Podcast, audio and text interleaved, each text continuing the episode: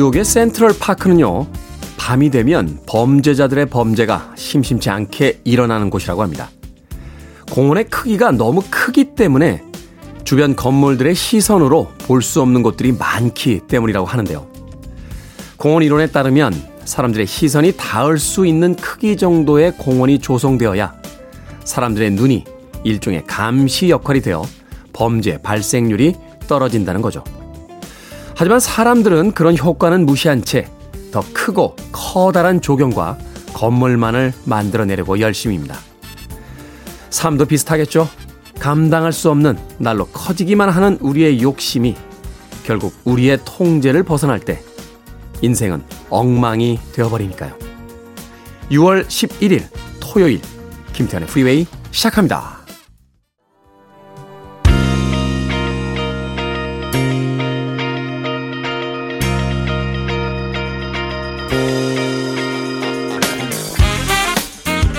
빌보드 Kid의 아침 선택 김태훈의 프리웨이 저는 클 태 자 쓰는 테디 김태훈입니다.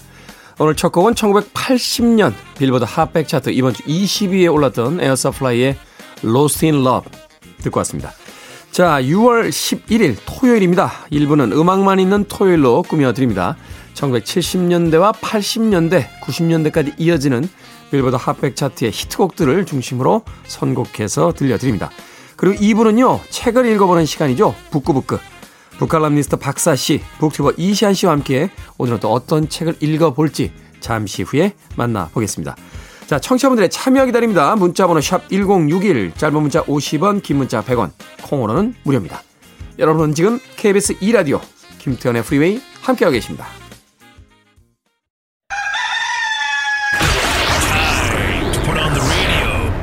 김태훈의 프리웨이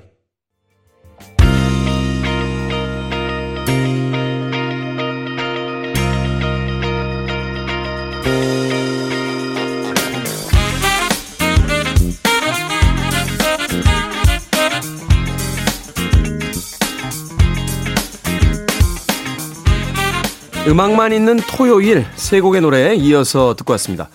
이번 주 빌보드 Hot백 차트 top 10에 올라있던 1972년도의 히트곡이죠. Fifth Dimension의 Last Night I Didn't Get to Sleep at All 그리고 이어진 곡은 74년도 역시 같은 차트 이번 주 7위에 올라있던 윌리엄 디본의 Be Thankful for What You Got 그리고 마지막으로 이어진 세 번째 곡 목소리 자체가 하나의 장르가 된 그런 인물이죠. 1973년도 빌보드 Hot백 차트 이번 주 4위에 올라있던 베리 화이트의 I'm Gonna Love You Just a Little More Baby까지 세 곡의 음악 이어서 들려드렸습니다. 자, 9263님. 테디, 저는 프리웨이 시작할 때부터 들어온 팬입니다. 테디가 신도림에도 나가시고 여러 시도를 하시는 모습에 저도 힘을 실어드리고 싶어서 제가 활동하는 지역 맘 카페에 프리웨이 추천글을 썼습니다. 세종시 카페라서 청취율 조사에 도움이 될지는 모르겠어요. 하지만 저는 이 좋은 방송을 많은 분들이 알게 됐으면 하는 마음뿐입니다. 테디 오래오래 해주세요 라고 해주셨습니다. 청취율 조사 뭐 그게 뭐 중요합니까? 예? 여러분들께서 이곳저곳에서 많이 들어주시는 게 더 중요하죠. 어, 많이 듣다 보면 청취율도 올라가지 않겠습니까? 예. 말은 참 잘합니다. 예. 뭐 중요, 중요하겠습니까? 라고 이야기해놓고 청취율 조사 기간만 되면 피가 바짝바짝 마릅니다. 예. 왜냐면, 음, 이 프로를 위해서 참 여러 사람들이 열심히 노력을 하고 있는데, 어찌됐건 전면에 나서 있는 제 입장에선 예, 제 책임이 가장 크다라는 생각을 하고 있기 때문에 뭔가 좀 해줘야 된다 하는 그런 사명감으로 예, 청취율을 올리기 위해 정말 최선을 다하도록 하겠습니다. 민희룡 PD가 신도림에 나가서 어, 이동 생방송을 하자라고 했을 때 예전에 저 같으면 안 합니다. 아, 왜 그런 걸 하냐? 번거롭다. 라고 이야기했겠습니다만 이제는 나가자면 나가고 하자면 하고 시키는 대로 다 합니다. 청취율만 올릴 수 있다면 뭐는 못하겠습니까? 중요한 건 즐겁게 하고 있다는 거죠. 어, 흥미롭고 재밌고 새로운 시도들이 또 방송에 어떤 영향을 줄까 아, 매일매일 그 반응을 보는 또 어, 즐거움이 있습니다. 9263님 에, 다음 주에는 또 어디로 갈지 기대해 주시길 부탁드리겠습니다. 1882님 군산에 사는 59살 된 주부입니다. 아침에 듣는 프리웨이가 제 마음에 오아시스 같아요. 생전 처음 보내는 글이라 설레고 떨립니다. 라고 해 주셨습니다. 그렇죠. 어, 인생에서 어떤 순간 그 음악과 마주하게 될 때 그 음악이 참 여러 가지 이야기를 전해주는데 그것이 누군가에겐 위로 또 휴식 혹은 음, 힘내라 하는 격려의 또 말이 될 수 있죠. 1882님 군산에서 듣고 계시다고 하셨는데 많이 예, 애청해 주시길 부탁드리겠습니다. 자, 1983년도로 갑니다. 빌보드 핫백 차트 이번 주 1위에 올라있던 아이린 카라의 Phrase Dance, What a Feeling. 그리고 85년도 역시 같은 차트 이번 주 18위에 올라있던 Simple Minds의 Don't You까지 두 곡의 음악 이어집니다.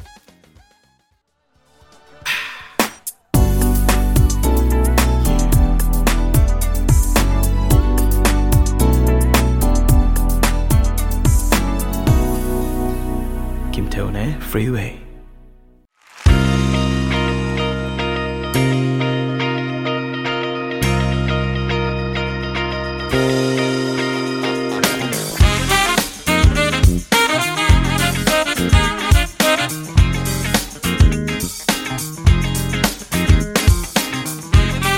빌보드 키드의 아침 선택 KBS 2라디오 김태현의 프리웨이 음악만 있는 토요일 함께하고 계십니다. 두 곡의 음악 이어서 듣고 왔죠. 1989년도 이번 주 빌보드 Hot백 차트 1위에 올라있던 배트 미들러의 Wind Beneath My Wings 그리고 93년도 역시 같은 차트 9위에 올라있던 로드 스튜어트의 Have I Told You Lately까지 두 번째 로드 스튜어트의 곡은 라이브 버전으로 어, 들려드렸습니다. 아... 3594님, 비가 안 와서 작물이 타들어가고 있는데, 물은 어찌 이리도, 어, 풀은 어찌 이리도 잘 크는지, 뽑아도 뽑아도 크니 작물이 풀처럼 커지면 얼마나 좋을까요? 풀 뽑으면서 잘 듣고 있습니다. 아침에 들려오는 노랫소리 좋네요. 라고 하셨습니다. 그러니까 우리의 시선에선 그게 이제 잡초고 풀이죠. 하지만 대자연의 관점에서 보면 동일한 생명 아닙니까? 어떤 생명은 잘 크고 어떤 생명은 또 관심이 필요하고 사람 사는 것과 아, 인간관계가 똑같다 하는 생각 다시 한번 해보게 됩니다. 근데 왜 꼭 우리에게 필요한 건 그렇게 정성을 들여야 되고 우리에게 별로 필요가 없는 건 알아서들 다들 그렇게 잘 크는지 말이죠. 어? 내가 좋아하는 사람만 내 속을 썩이게 만들고 말이죠. 어? 내가 별로 관심 없는 사람들은 쓰잘데기 없이 나를 좋아하고 어, 이런 이런 경험들 없어요? 없어? 어. 인기들이 별로 없었구나. 네. 저는 뭐 늘 태어남과 동시에 동네 아주머님들의 사랑을 받기 시작하면서부터 예, 학교 다니면서 뭐 늘 인기 한복판에 있었기 때문에 예, 그런 경우들이 가끔 있었습니다. 그 와중에도 꼭 내가 좋아하는 애들은 내 속을 끓여요. 그렇게 마음을 아프게 하고 잘들 살고 있겠죠? 그래 내 속을 끓인 만큼 니들도 똑같이 한번 당해봐라 라고 생각하면서 이별을 고하곤 했습니다만 나이가 들고 나니까 다들 어디선가 잘 살아줬으면 좋겠다 하는 생각만 하게 됩니다. 기상예보를 들어보니까 올 여름에 마른 장마가 될 예, 그런 가능성이 있다라고 이야기를 하더군요. 아무쪼록 농사 지으시는 분들 그 가뭄에 예, 좀 대비해서 여러 가지 어, 준비들 잘 하시길 바라겠습니다. 자, 9145님, 호박, 청양고추 넣은 갈치찌개 먹고 싶습니다. 저는 지금 다이어트 중이에요. 라고 하셨는데, 다이어트 때는 간장도 맛있다니까요. 음악 듣습니다. 1982년도로 갑니다.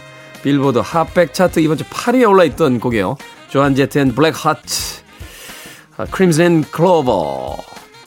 그리고 1978년도 역시 같은 차트 이번 주 10위에 올라있던 스윗의 Love is like Oxygen까지 두 곡의 음악 이어듣습니다. You're listening to one of the best radio stations around. You're listening to 김태훈의 Freeway. 빌보드 Kid의 아침 선택 KBS 2라디오 김태훈의 프리웨이 함께하고 계십니다. 1부 끝곡은 1996년도 빌보드 Hot백 차트 이번 주 3위에 올라있던 캐나다의 여성 아티스트죠. 셀린 디온의 Because You Love Me 듣습니다. 저는 잠시 후 2부에서 뵙겠습니다.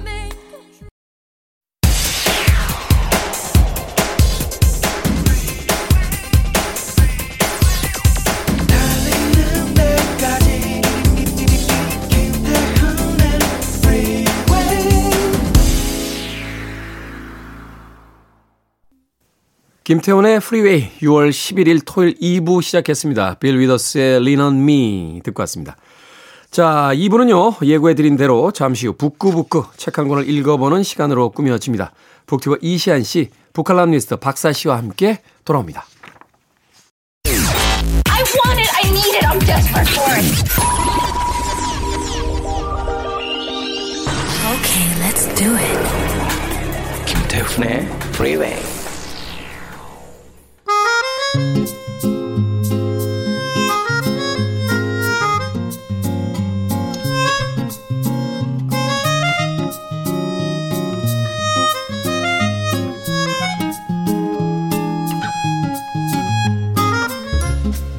다양한 장르와 다양한 이야기를 넘나드는 자유로운 책 읽기 시간 북구북구 북튜버 이시안 씨, 북칼럼니스트 박사 씨와 함께합니다. 어서 오세요. 네, 안녕하세요. 반갑습니다. 자, 오늘은 황선미 작가의 마당을 나온 암탉 읽어보도록 하겠습니다. 방송 들으시는 분들은 이제 펑펑 우실 준비를 어, 마치시고 오늘의 이 북토크를 들어보시면 되겠습니다. 저는 이거 책 읽었었고요. 네. 영화도 봤었거든요. 네. 다시 보고 또 울었어요. 아, 진짜요? 저는 이거 너무 온다는 얘기를 들어가지고 사실은 끝까지 안 보려고 그랬어요. 음. 여기서 책이 결정되지 않았으면 아마 영원히 안 봤을 수도 있어요. 그런데 안, 읽, 안 울었어요. 왜요? 아니, 해피엔딩이던데? 왜 울지? 사실은 이제 박사 씨가 네, 네. 그 불교의 독실한 신자라는 걸 그렇죠. 이해를 네. 해야 이 죽음 마- 따위는 아무것도 그렇죠. 아니다. 이 음. 마지막 장면이 이게 왜 이게 왜 비극이야? 아니, 모두가 다 원하는 걸 이루지 않았어요? 이건 공양이지 하면서 이건 이건 정말 불교적인 아름다운 찬란한 엔딩이지 이렇게 이게 꼭 해탈과 열반이라는 이 키워드를 이해해야지 이게 그렇죠. 해피엔딩인 거잖아요, 사실. 어우 아니, 인간 저희가 이- 인간미 없어. 저희가 1년 넘게 같이 했더니, 어, 진짜 아라고 말하면 딱 아라고 알아들으시네. 아, 훌륭하십니다. 하지만 저는 펑펑 울었습니다. 저도요. 예, 한국 창작 동화 최초로 밀리언셀러를 기록하고 29개국에 번역 출판된 스테디셀러죠. 극장에서 애니메이션 역사상 아, 아마 기록 갱신했던 걸로 제가 알고 있어요. 300만 명이 넘는 음, 그런 엄마들이 아이들 보여주려고 데리고 왔다가 아이들은 안 오는데 엄마들이 펑펑 울어요. 극장에서. 아마도 그 마당을 나온 암탉 그 주인공에게 아마 빙이 돼서 감정이 입돼서 그런 것이 아닌가 하는 생각이 드는데 이 황선미 작가 뭐 대단한 이 동화 아, 계에서는 또 베스트셀러 작가이고 유명한 작가인데 이시안 씨께서 좀 소개를 해주시죠. 작가 소개부터. 네. 1963년에 음, 네. 충청남도 홍성에서 태어나셨더라고요. 이야, 그것까지 네. 그것까지 이야기한다는 게 이제 뭔가 중요한 거죠. 그 어. 출생지 자체가. 아니요, 제가 저희 외갓집이 홍성이라 저한테는 중요해서 그냥 네, 홍성이라고 얘기했습니다. 뜬금없군요. 정말 저는. 뜬금없이 말하자면 제 별명이 홍성 멋쟁이입니다. 제가 한번 홍성을 놀러 갔더니 네. 거기에 계신 옷가게 아주머니가 저를 보더니 어머 멋쟁이네라고 하셨었거든요. 이분 이분들이 참 정말 어, 홍성이라는 게 이렇게 중요할 줄이야. 네. 홍성 멋쟁이와 홍성 옆에 외가가 있으신 이시안 씨. 네. 그 서울예대 문예창작과를 졸업하고 또 네. 중대에서 문예창작학과로 석사학위 받았고 현재 서울예대 교수로 문예창작과 교수를 재직 중이시더라고요. 음. 그뭐 대표적인 아동문학 작가고 네. 역시 마당을 나온 암탉이 엄청난 히트를 기록을 했습니다. 근데 이거 하기 전에 사실은요. 지금 이렇게 보면 뭐 아니 교수까지 하고 굉장해 보이는데 학업을 제대로 이어가기가 힘들 정도로 집안이 가난했대요. 네. 그래서 검정고시로 고졸학위를 따내야만 했다라고 하더라고요. 음. 그리고 계속 좀 어려웠다가 농민문학상으로 늦깎이 데뷔에 성공을 하고요. 네. 그렇게 활동을 하다가 마당을 나온 암탉이 100만 부 책으로 부. 예, 책으로 100만 부가 팔리면서 뭐 말하자면 베스트셀러 작가 대표적인 베스트셀러 작가가 되셨죠. 음. 이 뭐 마당을 나온 암탉도 그렇고 이 소설의 이 세계가 어른이 보기에도 참 뭐 괜찮은 그런 교훈을 주는 소설. 근데 이렇게 이게 사실 이제 우리가 동화 작가로 분류하긴 합니다만 네. 마당을 낳은 암탉만 해도 200페이지예요. 네, 근데 이게 사실은 아이들이 보는 동화라기보다는 네. 뭔가 좀 동화의 어떤 외피를 가진 네. 어, 어른들에게도 울림이 있는 그런 어떤 소설로 또 분류를 할 수 있는 거죠. 근데 어른이 보기에도 괜찮은 소설의 또 다른 양, 양면의 날은요. 어린이가 보기엔 무거운 소설. 음. 방금 말씀하신 뭐 그런 페이지 수도 있고요. 그다음에 묘사나 이런 것들이 어, 어린이가 보기엔 이런 게 나와도 되나 할 정도로 잔인한 면도 있고 음. 그리고 원래 동화는 사실은 뭐 주인공이 좀 공경에 처하면 막 주변 인물들이 막 도와주고 막 이래야 되잖아요. 네. 여기는 전부 다 주변 인물들이 배척을 하고 이런 모습들이 어린이가 보기에는 이런 세계도 괜찮은가라고 해서 이게 권장 도서로도 지정이 됐지만 유해 도서로도 지정이 된 적이 있어요. 근데 한 번쯤 생각해 보면 동화의 나라라고 하는 북유럽 동화들 보면 다 잔혹들이잖아요. 잔혹하죠. 원래는 그랬죠. 네, 네. 네. 왜 이렇게 잔인한 이야기들을 동화에 담는가라고 질문을 했더니 그 북유럽 동화를 연구하신 분들이 그런 이야기를 하더라고요. 이 북유럽 자체가 워낙 척박한 환경에서 네. 살고 집 밖만 나가면 위험한 요소들이 너무 많아서 아이들에게 말하자면 저 밖이 얼마나 위험한지를 미리 교육하는 수단으로서 이제 동화를 선택했. 그러면 본다라면 이 마당을 난 암탉 암탉도 사실 네. 우리가 살고 있는 세상에 대한 이야기가 분명히 담겨져 있는 건데 그렇죠. 이걸 유해 도서로 지정한 건 도대체 무슨 이데올로기입니까 아니 도대체? 그러니까 저는 그게 굉장히 문제라고 생각을 하는데요. 이를테면 뭐 북유럽 옛날 뭐 전래 동화들만이 아니라 뭐 현대 동화들 중에서 예수 뭐 아스트리드 린드그렌의 뭐 사자왕 형제의 모험 뭐 이런 음, 책들 네. 같은 경우 정말 주인공들이 나와서 죽기 죽으면서 시작하거든요. 네. 근데 굉장히 이를테면 슬프거나 뭐 약간 잔인해 보이거나 아니면 정말 죽음을 문제를 정면으로 다루거나 이런 작품들 중에 정말 명작이 많은데도 불구하고 그런 명작들이 사실은 늘 한 번씩은 그런 이를테면 그 난을 겪었어요. 음. 이제 금지 도서가 된다던가 유해 도서가 된다던가 그러니까 어른들의 입장에서 봤을 때 아 이건 끔찍하다. 뭐 죽음에 대해서 얘기를 하고 있다. 무슨 뭐 슬프다. 이런 것들이 사실은 그런 이렇게 좀 이것을 뭐 읽히면 안 된다 라는 이유로 작용을 했던 거죠.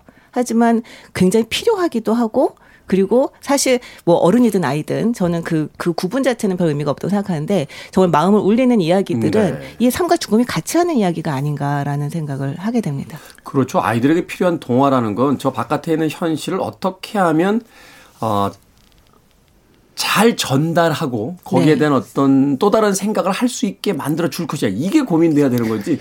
어른들이 바깥 세상을 엉망진창으로 만들어 놓고 눈 가리개만 씌워놓고 어, 그렇죠. 눈 가리개 풀면 안 된다고. 그렇죠. 예쁘고 아름다운 것과- 것만 봐라. 이렇게 말할 수는 없는 거죠. 지금 그렇죠. 유해 도서라는 키워드가 딱 나오자마자 두 분이 흥분해가지고 흥분했습니다. 이게 말이 되냐? 말이 됩니까? 예? 자기들은 술 담배 다 하고 어? 아이들에게 이게 왜 유해 유해 소설입니까? 갑자기 화가 확 나는데 줄거리 일단 들어봅니다. 마당을 나온 암탉 네. 줄거리. 하, 이게 정말 해피엔딩인지 아닌지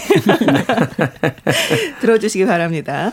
이 주인공인 잎삭은 난용종 암탉이에요. 그러니까 이제. 알, 네, 알을 이제 그, 그 얻기 위해서 기르는 암탉인 거죠. 네. 아주 좁은 철망에 평생을 갇혀서 알을 낳는 거 위에는 뭐 움직일 수도 없는 이제 그런 삶을 사는 그런 그 닭인데요. 이 잎삭은 알을 품을 수 없는 현실에 좌절을 해서 먹지 않고 이 죽음 거의 직전까지 가게 됩니다. 네. 그리고 결국은 버려지게 되죠. 쓸모가 없으니까. 폐닭으로. 네, 네. 그런데 죽은 닭을 버리는 구덩이에서 구사일생으로 살아나게 돼요. 음. 이 잎삭은 이 그 이 집에는 이제 이런 양계용 닭들을 키우는 철망이 있고 그 밖에 마당이 있어요. 네. 근데 이 마당에도 닭이 살고 있는데 이 마당에 살고 있는 닭은 관상용 토종닭입니다. 관상용 토종닭. 네, 그 닭들은 정말 이렇게 알을 낳을 수 있고 품어서 이제 병아리를 이제 이제 부화시켜서 키울 수 있는 말 그러니까 그대로 말하는 이제 유정란을 낳는 그렇죠, 암수가 그렇죠. 이제 어울려서 이제 마당에 있고 그렇죠. 그다음에 이제 잎삭 같은 경우는 무정란 알만 그냥 낳기 위해서 이제 그 갇혀 있는 철망에 맞아요, 맞아요. 그래서 잎삭은 이제 마당에서 이뭐 암탉, 뭐 닭들과 그리고 오리들과 뭐 개와 이런 이런 다른 동, 그 이웃 동물들과 함께 같이 살고 싶어해요. 근데 텃세가 아주 심합니다. 텃세. 그- 네, 네. 동화에서 텃세가 나옵니다. 그리고 잎삭이 살아나는 걸 도와주었던 청동오리도 이 도와주고 싶은데 객식고라서 음. 잎삭을 도와주지를 못합니다. 근데 이 마당을 벗어나면 족제비의 위협에 시달릴 수밖에 없어요. 음. 네.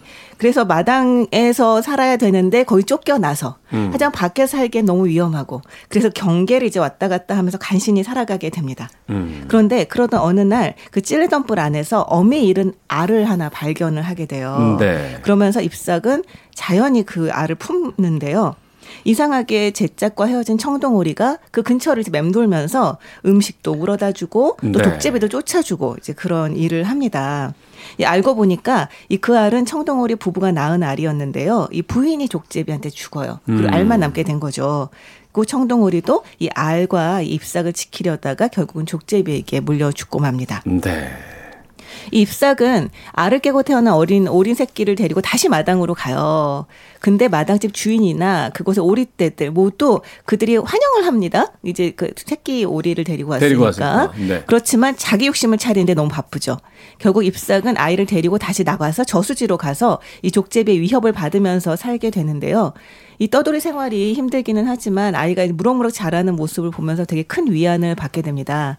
하지만 아이는 자라나면서 나는 이 외톨이 생활이 너무 싫다 라면서 우리 다시 마당에 가 살면 안 돼? 라고 얘기를 하죠. 사춘기를 맞게 되죠. 그렇죠. 엄마에게 그렇죠. 반항.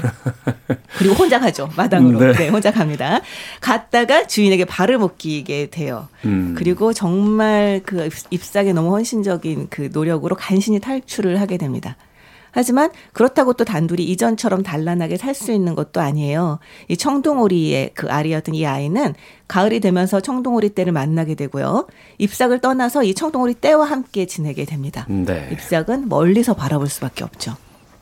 이 겨울이 오고 굶주린 족제비의 시- 공격이 점점 심해지는데요. 이 알고 보니까 족제비도 아이를 낳아서 키우고 있는 상황이었던 거예요. 부모였던 거죠. 그렇죠. 그 때가 되고 초록머리는 청둥오리 떼와 함께 떠나고요. 초록머리가 이제 잎사귀에 그 알을 품어서 키운 그 오리고. 그렇죠. 그리고 잎삭은 결국은 족제비에게 잡혀서 그들 가족의 먹이가 되는 데서 끝이 납니다.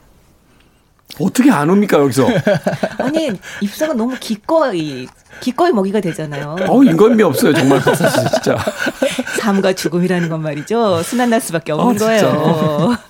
아, 지금도 울컥하는 거 봐. 마치 그 모파상에 무슨 여자의 일생을 보는 듯한, 그렇죠? 그, 아이를 낳아서 키우고 싶다라는 그 꿈을 이루기 위한 잎사귀 어떤 모험이 시작이 되는데, 아니 근데 이거 정말 해피엔딩일 수밖에 없는 게 족제비도 얘기를 하지만 잎삭은 자기가 원하는 것을 모두 이룹니다. 음. 마당에 나가 살고 싶다. 마당에 나가죠. 네. 알을 품고 싶다. 알을 품습니다. 네. 아이를 키우고 싶다. 아이를 키워요. 네. 그리고 아이가 독립해 날아가는 것을 보고 그리고서 자기가 이제 족제비의 그 이를테면 자기 몸을 희생해서 족제비와 네. 족제비 아이를 자기 몸을 희생을 하잖아요. 그리고 죽고 난 다음에 하늘을 날고 싶다라고 이제 소원을 가졌었는데 정말 죽고 난 다음에 아주 가붓하게 하늘을 납니다. 음. 네, 이 모든 것을 이룬 여자. 네, 잎삭의 이야기였습니다. 네. 싫어요. 오래 살고 싶어요. 모든 것을 이루고 족제비 없는 나라에서 오래오래 살고 싶습니다. 그리고 이거를 좀 다른 면으로 보자면 네. 가을형 뭐 우리 가족의 부와 우리 가족이 평안하게 지내고 지내게 싶어 해가지고 되게 열심히 사는 가장. 그러니까 뭐 어, 너무 애들 뭐 무럭무럭 자라고 해가지고 나는 되게 힘들고 야근하면서 음. 코피 터지고 난리지만 또 그 뭐 굴욕적인 것도 당하고 다 감수하면서 막 이렇게 했어요. 그랬더니 애들이 막 떠나가면서 아빠 냄새나 싫어 이러면서 막 떠나가고 그러면서도 애들이 뭐 또 그 뭐 그 하여튼 결혼해가지고 손자 데려오면 거기에 대해서 손자한테 뭐 다 해주고 그러니까 자기가 좋은 게 아니라 그 다른 사람들이 이렇게 하는 걸 보면서 희생을 하다가 결국 자신은 마지막에 죽고 나서야 좀 음. 자신 지금 현재 해탈 뭐 평안을 얻었다 이런 내용이잖아요. 네. 이게 어떻게 비극이 아니냐는 거죠. 그게 그렇게 보이는군요. 그럴- 저는 이 초록머리가. 이 네. 초록머리가 너무 반항도 별로 안 하고 너무 착하고 건강하게 자라주고 잎삭 네. 입장에서는 진짜 뭐랄까 그 자식 농사에 성공했다고 봐야 될까요? 자식 그런 농사에 느낌이었는데요. 아, 근데 애니메이션과 전 책을 다 봤는데 애니메이션과 책의 가장 큰 차이 중에 하나가 몇가 조금씩 있어요. 근데 네. 가장 큰 차이 중에 하나가 마지막에 그 초록머리가 작별 인사를 할 때 애니메이션은 와가지고 얘기를 하고 그리고 이제 간단 말이에요. 네. 근데 최근요 영화적 엔딩을 네, 만들죠. 최근 그냥 슝 하고 위 한 바퀴 휙 돌고 그냥 가버려요. 음. 아무 얘기도 안 해요. 음. 그래서 말 한마디 못하고 헤어진 게 너무 아쉽다. 이런 얘기가 나올 정도로 이 정도면 되게 불효자식 아닙니까? 마지막 지금 헤어짐인데 자식에게 바라는 게 많으시네요. 불효자식 나왔습니다. 불효자식. 역시 이 부분에 있어서는 이제 에, 자녀가 있으신 분과 없는 두 사람의 에, 관점이 좀 바뀌는. 그렇죠. 저는 아무래도. 자녀에게 이, 이 감정이입이 되네요. 지금 뭔가 이시한 씨는 분노가 지금 치밀어. 어떻게 키웠는데 너를 인사도 안 하고 가냐. 오늘은 전반적으로 분노 스타트네요. 음악 듣고 계속해서 마당을 나온 암탉에 대한 이야기 나눠보도록 하겠습니다. 리럴 지미 오스몬의 Mother of Mine 듣습니다. 리럴 지미 오스몬의 Mother of Mine 듣고 왔습니다. 빌보드 키드의 아침 선택 KBS 2라디오 김태훈의 프리웨이 북구북구 박사씨 이시한 씨와 함께 오늘은 마당을 나온 암탉 황선미 작가의 책 읽어보고 있습니다. 이 황선미 작가가 그런 인터뷰를 했더군요. 그 서울의 달의 작가죠. 김은영 씨의 그 강연을 보고 나서 엔딩을 좀 슬프게 써도 되겠다. 라는 생각을 했다라고 하는데 어찌됐건 많은 사람들의 그 눈물을 어, 눈물샘을 자극하면서 이 마당을 나온 암탉은 지금까지도 회자되는 한국 동화계 걸작으로 남아 있습니다. 음. 자, 책을 읽어 가다가 이제 주인공이 잎사귀라든지 그 초록머리 이외에 정감이 가는 어떤 다른 캐릭터들이 있다라면 어떤 동물들이 있으셨습니까? 아, 저는 책보다는 애니메이션에 그 복덕방을 하는 공인중개 사업을 하는 수달이 나오거든요. 달수라고요? 달수. 네. 달수. 그, 제가 애니메이션을 못 봤습니다. 네. 그 작명 센스가 대박이에요. 어, 수달인데 이름이 달수예요, 달수.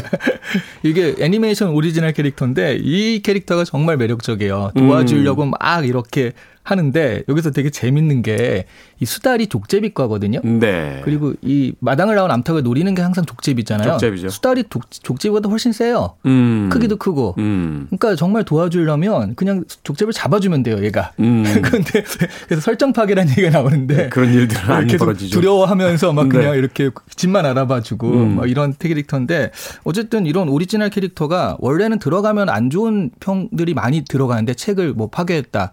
이 달수 같은 캐릭터는 훨씬 더 좋은 평을 많이 받았던 것 같아요. 음. 저도 기억에 많이 남고요. 그렇죠. 이제 동화와 이제 영화로 갔을 때 차이가 사실 이제 동화는 이제 텍스트 읽어 나가면서 음. 자기가 어떤 감정을 입하고 이러지만 사실 영화는 떠먹여 줘야 되잖아요. 어느 정도는 그러기 위해서 그 빈 간극을 이제 메우는 네. 캐릭터로서 이제 달수가 아, 수달 캐릭터가 이제 등장을 했는데 그 캐릭터가 인상적이었다라고 네. 이야기 얘기만 듣기로는 좀 이렇게 호의적인 잎사귀 호의적인 캐릭터였나 봐요. 음. 네. 네. 그, 그 집을 좀 알아봐주고 네, 네, 그 네. 복덕방 톤, 톤 자체가 네. 아, 동화 약간 좀 삭막하잖아요. 네. 그거보단 조금 좀 이 캐릭터들이 온기들이 좀 있습니다. 어, 맞아요. 이 동화 쪽에서는 네. 정말 이렇게 도와주는 존재들이 별로 없어서 네. 삭막한 느낌이 좀 있죠.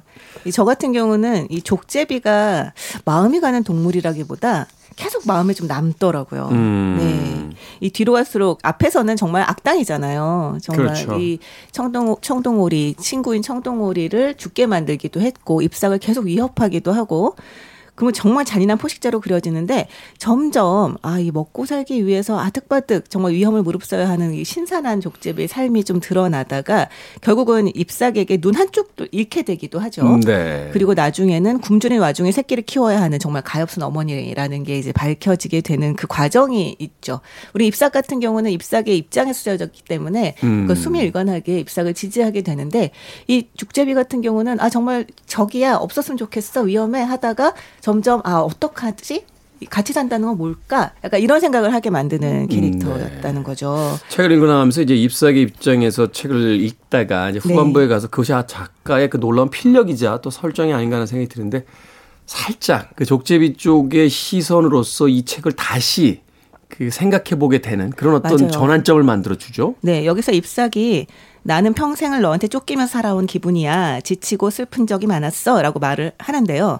그러니까 이제 그 저기 족제비가 뭐라고 얘기를 하냐면 믿을 수 없어. 너처럼 운 좋은 암탉이 또 있을까?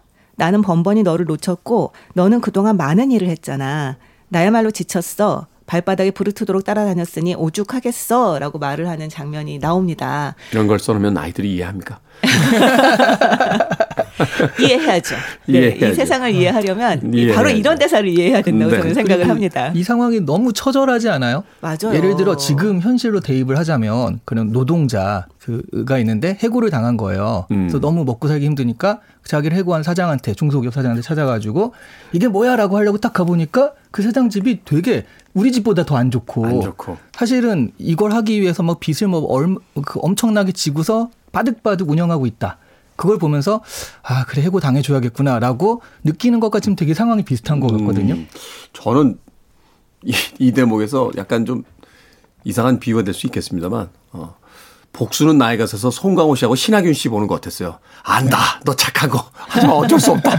그래서 그 송, 송강호 씨가 신하균 씨와 이제 마지막 대결을 벌이는 장면이 나오는데 어, 우리는 누군가를 이제 악당으로 설정하지만 이 전 세상의 어떤 큰 그 관점에서 쳐다보게 되면 모두가 자신의 생존을 위해서 최선을 다하는 하지만 그것이 이제 관계 속에서 누군가에게 비극으로 작용하는 뭐 이런 것들을 또 동화가 담고 있어서 또 한편으로 짠했던 그런 기분도 나는데요. 네, 네.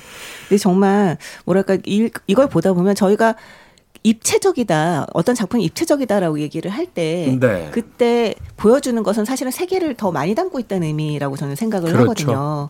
그러니까 캐릭터가 굉장히 납작하고 보통 이제 아이 아주 아이들 어린 아이들을 대상으로 한 동화를 보면은 앙- 이제 악당과 이제 착한 사람이 결정이 되어 있고 아주 그렇죠. 납작하고 누구의 편을 들 것인가가 결정이 되어 있는 상태에서 쓰여지는데 사실 이 작품이 정말 문학적으로 좀 아주- 좋은 그 평가를 받을 수 있었던 것은 이런 입체성 캐릭터들 음. 입체성 때문이 아닐까라는 생각을 저는 하게 됐어요. 그렇죠. 세상이 그렇게 단순하지 않다는 것. 사실 이제 우리가 어른이 되는 과정, 아이에서 어른이 되는 과정은 아주 단순한 하나의 선부터 어릴 때 제일 먼저 하는 게 이제 학교에 가면 예전에 선부터 긋는 것부터 배웠잖아요. 그 선을 하나 긋는 것부터 그것이 2차원, 3차원, 4차원으로 이제 올라가는 4차원까지 가면 안 되겠습니다. 그 입체적으로 이제 변해가는 이제 그런 과정의 이야기들 속에 이 마당을 나오는 암탉이 존재하고 있다. 예전에 그 지브리 스튜디오인가요? 그 미야자키 하야오로 유명한 그 일본의 애니메이션 회사에서 이제 애니메이션을 만드는 여러 가지 어떤 그 이론에 대한 음, 책을 본 적이 있는데 어른과 아이를 결정하는 게 뭐냐 한 장면에서 라고 했을 때 정보의 양이래요. 그래서 아이들은 아주 단순해야지만 파악이 되는데 점점 어른이 될수록 그게 단순함이 유치함과 심심함으로 이제 어른들은 느끼게 된다는 거죠. 그래서 한 장면 안에다 정보를 얼마나 집어넣을 거냐. 말하자면 뒷 배경이 되는 이제 집을 그릴 때 아이들이 보는 애니메이션이면 아주 단순하게 선만 그려도 되는데 어른들이 보게 하려면 그걸 아주 빽빽하게 그려서 정보의 양이 충분히 전달된다고 느꼈을 때 어른들은 애니메이션을 보면서 아 재밌는데 라고 생각을 하게 된다는 거죠. 동화도 그런 게 아닌가 하는 생각이 들어요. 아이들 때는 아주 단순한 이야기만을 담고 있었던 동화가 점점 복잡해지는 과정. 그게 아이들이 이제 성장하는 과정이 아닐까 하는 또 생각을 해보게 됩니다. 네, 그, 그래서 어른들이 갈수록 책을 안 읽게 되죠. 복잡해지고. 많아지고. 그러잖아요.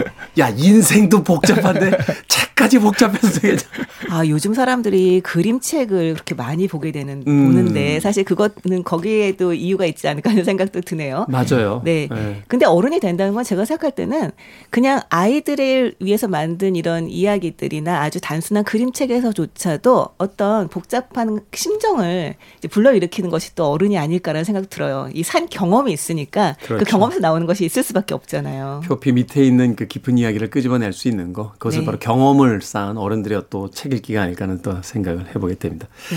음악 한 곡 듣고 와서 어, 마당을 나온 암탉 아, 나머지 이야기들 나눠보도록 하겠습니다. 아, 김태훈의 프리웨이 2년이 가까운 이 역사 속에서 어, 처음으로 가요를 선곡을 했습니다. 원래 이제 저희들이 이제 로직상 아, 완전히 불가능한 선곡인데 이 코너에서는 잠깐 룸을 좀 둡니다. 일요일 코너 같은 경우는 이제 2001년 이후에 나온 재즈 음악들도 선곡을 하거든요. 원래 저희들 선곡은 이제 2001년 안에서만 이제 선곡을 하는데 애니메이션 마당을 나온 암탉 OST 중에서 안지영 씨가 부른 바람의 멜로디 듣습니다.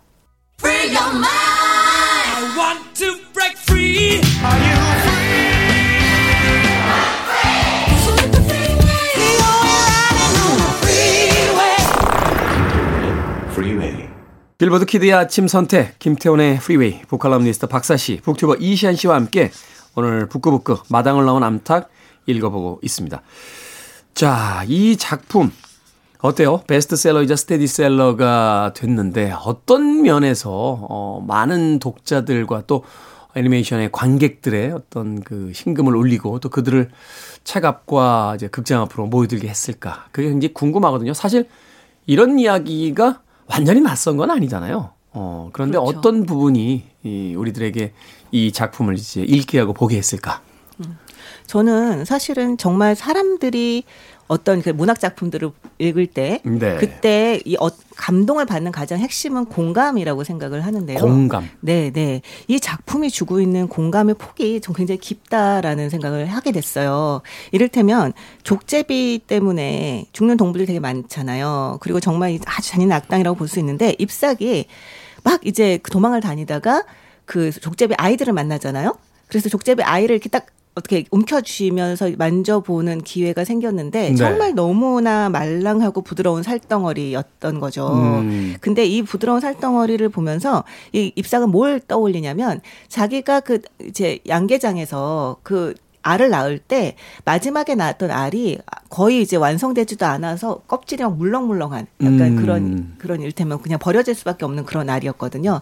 그래서 마지막으로 자기가 낳았던 알을 떠올리게 됩니다. 네. 근데 이게 사실 아, 정말 저는 이 순환 구조가 되게 놀랍다는 생각을 했어요. 우리가 생명이라고 하는 것을 떠올렸을 때, 네. 뭐, 나에게 유리하고 좋은 것은 좋은 생명이고, 뭐, 나쁜 것은 나쁜 생명이고, 약간 이런 식으로 이렇게 마음속에 구분을 하잖아요. 그러니까 그렇- 족제비는 나쁜 그렇- 생명이고, 그렇죠. 이를테면 닭은 좋은 생명, 이런 식으로요. 아니, 여러 사람 있어도 저 자식은 안 돼. 저 사람 옆에 가서 밥을 먹어야지. 이런 생각 하잖아요. 그리고 아주 냉정하게 생각하면 족제비 새끼들이 다 무사히 자라나면 그만큼 이제 포식자가 많아지는 거고 네. 그만큼 위험한 동물이 많아지는 것이기도 하잖아요. 그렇죠. 그런데 생명이라고 하는 면에서 본다면 잎사귀 낳았던 알 물론 이제 무정란이기 때문에 그것은 생명이 될 수가 없었지만 그 알이건 아니면 진짜 이 오리의 알 초록머리가 되는 오리의 알이건 이 족제비의 아이건 모두 다 이제 하나의 생명들 태어나고 가태온 생명들이고 네. 그 생명들에게서 같은 온기를 느낀다고 하는 것이 사실은 잎삭처럼 평생을 쫓겼던 닭으로서는 힘든 일일 수도 있는데 이 공감하고 같이 이를테면 우리가 같이 하나의 어머니가 되는 과정이 저는 되게 이 세계를 확 확장하면서 공감의 폭을 넓힌다는 되게 놀라운 장점이 있었다고 생각을 합니다. 네. 부제도 있어야 될 것 같아요. 철학자가 된 암탉.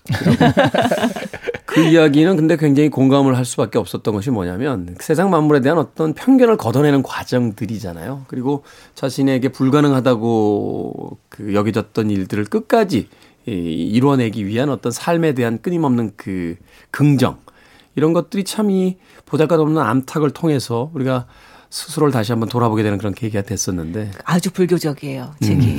네. 인기가 있을 수밖에 없죠. 아니 기독교에서도 천국에 갔을 거예요. 그렇죠, 그렇죠. 맞아요, 예. 맞아요. 기독교적이기도 하죠. 아주 종교적입니다. 이슬람적이기도 할 겁니다. 아, 네. 굳이 이걸 뭐 이렇게 예. 근데 이게 그 종교적인 것도 그렇지만 현실적이어서 더 생명력이 긴 것 같아요. 음, 그러니까 말하자면- 현실적이다. 네, 굉장히 현실적인데 마당을 나온 암탉이잖아요. 근데 이 마당이라는 게 원래 이 닭이 되게 꿈꾸던 곳이에요. 음. 저곳에 가면 나도 행복하게 살 수 있을 것 같고 해서 갔는데 생각보다 자기 생각과 너무 다르니까 결국 그 마당을 스스로 박차고 나올 수밖에 없게 되잖아요. 이런 장면이 대입해 보면 가령 뭐 네. 엄청나게 이제 취업을 꿈꿔요. 그래서 와 정말 출근하면 좋겠다라고 했는데 출근 첫날부터 퇴사를 꿈꾸게 되는 그런 느낌의 출근하면서 퇴근을 꿈꾸죠. 네. 우리 그러니까 뭔가 자기가 굉장히 비전을 가지고서 갔는데 생각보다 그게 너무 다르다. 예를 들어 요즘에 또 제주도 1년 살기 그게 정말 꿈이어서 갔다가 여러 가지 뭐 일도 힘들고 뭐 음. 경제적 그런 것도 있고 해가지고 1년을 못 채우고 돌아오시는 분들도 있고요. 이런 네. 식으로 꿈꾸던 어떤 것들을 했을 때 그렇지 못했던 그런 모습들을 얼마든지 대입할 수가 있거든요. 맞아요. 예, 그런 식으로, 예, 예, 그런 식으로 여기 나오는 얘기들이 굉장히 현실적이다 보니까 우리 현실의 얘기들을 많이 대입해서 같이 생각을 좀 할 수 있게 만드는 그런 동화 같아요. 네. 그리고 실제로 이 세계가 잎사귀 세계가 넓어지는 게 보입니다. 그러니까 이를테면 그 철망 속의 세계에 살다가 네. 마당의 세계에 살다가 그리고 저수지를 이제 포함한 이 야생의 세계에 살다가 결국은. 저 넓은 하늘로 가게 되잖아요. 네. 그래서 이런 어떤 그 세계가 넓어지는 과정들은 이 잎사귀 성장과도 또 굉장히 연결이 되거든요. 그래서 여러모로 제가 봤을 때는 아이들이 보기도 그렇고 어른들 특히 이제 아이를 키우는 어른들이 보기에 또 굉장히 좋은 많이 이제 와닿는 작품이 아니었을까 하는 생각을 하게 돼요. 저는 엉뚱하게도 이 영화 보다가 또 다른 영화 한 편 떠올랐 는데 그 고우라고 하는 영화가 있었어요. 어, 제일 그 한국인들 어 그에 대한 이 젊은이들에 대한 이야기를 다루고 있었던 일종의 청춘 영화인데 거기서 이제 주인공의 아버지가 복싱을 가르쳐요 아들에게. 그러면서 처음에 가르치던 날 하는 이야기였어요. 주먹을 쭉 뻗어서 앞으로 뻗어라. 그리고 한 바퀴를 돌아봐라. 원이 그려지는데 그게 바로 네가 가장 안전하게 머물 수 있는 공간이다. 그 원 밖으로 나가면 그때부터는 무수히 많은 세상의 위험과 부딪혀야만 한다. 복싱이란 그 원 밖으로 나가는 기술이다. 아, 그런데 과연 나가겠느냐? 나간다고 하면 가르쳐 주마. 와 이거 다 외운다는 게 너무 어려운데요. 그러니까 사실은 우리가 이 동화를 읽으면서 생각해 보게 되잖아요. 나는 철망 안에 갇혀 있는 암탉인가, 마당에 와 있는 암탉인가, 그 마당 밖으로 나가고 있는 암탉인가. 그리고 그 마당 밖으로 나가기 위해서 우리가 감수해야 될 여러 가지 위험들은 과연 무엇이고 포기해야 될 것들은 또 무엇인가. 이것들을 이제 생각해 보게 만드는데 가장 좋은 책이라는 건 결국 그런 거 아닐까요? 네. 어, 책을 읽는 그 단락단락마다 아, 책이 이야기하고 있는 이야기 속에서 나는 그럼 어디쯤 와 있는가라고 나를 스스로 이제 대입해 보게 되는 자연스럽게 그런 의미에서 좀 여쭤보고 싶어졌어요. 두 분은 어디쯤에 지금 와 계십니까? 마당 밖으로 나왔다, 마당 안에 있다, 아니면 철망 안에 여전히 갇혀 있다. 어, 마당에서 밖으로 나가려고 막 그 왔다 갔다 왔다 갔다 하는 딱 그 간을 보는 상태인 것 같아요. 음, 간을 보고 있는 네. 상태. 마당에서 나갈까 말까, 나갈까 말까. 뭔가 나의 안전한 것과 지켜야 하는 것들이 있는데 그거를 좀 깨고서 음. 불안하지만 깨고서 이제 내가 굉장히 하고 싶은 음. 큰 세상으로 나갈 수 있는 길이 왔다 갔다 왔다 갔다 하는 그런 상태 정도. 어, 음. 그러시군요. 박사 씨는? 저는 이미 하늘을 좀 날고 있는 것 같은데요. 아니, 난그 얘기 나올 줄 알았어요. 저는 역시 이제 뭐 다. 초연하게 떠나서 아 그래 열심히들 사시고 계시는구나. 배경음악 좀 보면서. 넣어주세요. 좀 이미 득도한 수준의 박사 씨는, 어, 저는 하늘에 날고 있죠. 아직도 마당에 계세요?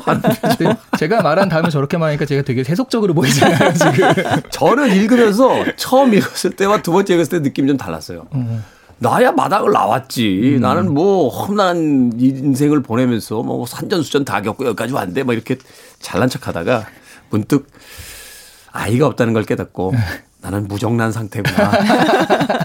나, 나 는 여전히 아, 닭장 안에. 닭장 안에 있는 상태구나 생각이 들면서 이게 순간순간 책이 새롭게 해석이 되면서 자기의 어떤 상황과 생각에 따라서 여러 가지 어떤 재미있는 음, 또. 이야기들을 끌고 오게 되는 그런 사실 우리의 일부는 아닌가. 아직 닭장 속에 있고 음, 우리 네. 일부는 하늘을 날고 있고 사실은 이 모든 것에 걸쳐 있는 게 아닐까도 싶어요. 네. 사실은 그렇죠. 하늘을 날고 있다라고 생각하는 하면서 막상 자신의 현실은 닭장 안에 갇혀 있는 그렇죠. 사람일 수도 있잖아요. 이게 뭐 그렇죠. 매트릭스의 세계일 수도 있고. 저는 누가 먹이주면 굉장히 좋아합니다. 그러니까 네. 우리 제일 주는 게 제일 좋은 게 남이 밥 주는 거예요. 그럼요, 그럼요. 얼마나 좋아요. 남이 좀 밥도 주고 막 이렇게 용돈도 주고 이러면 너무 좋거든요. 너무 좋죠. 아, 오늘 결론은 네. 닭장 안에 있어라.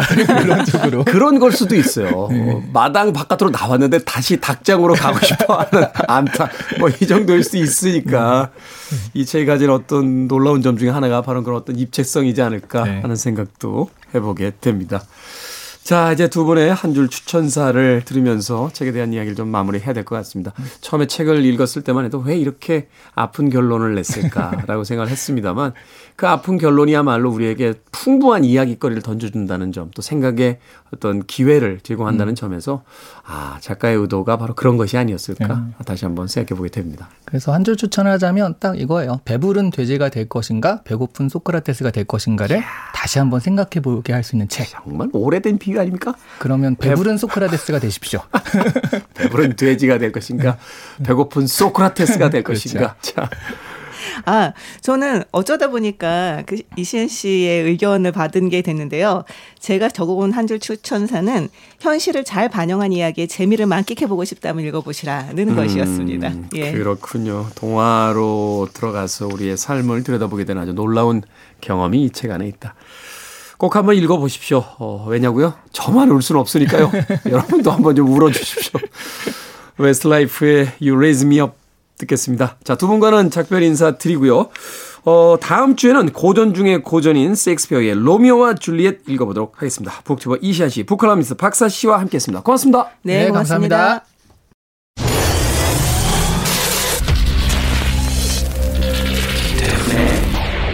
Freeway. KBS 이라디오 김태훈의 프리웨이 오늘 방송 여기까지입니다. 오늘 끝곡은 앤 머레이의 You Needed Me 듣습니다. 저는 내일 아침 7시에 돌아오겠습니다. 편안한 하루 보내십시오. 고맙습니다.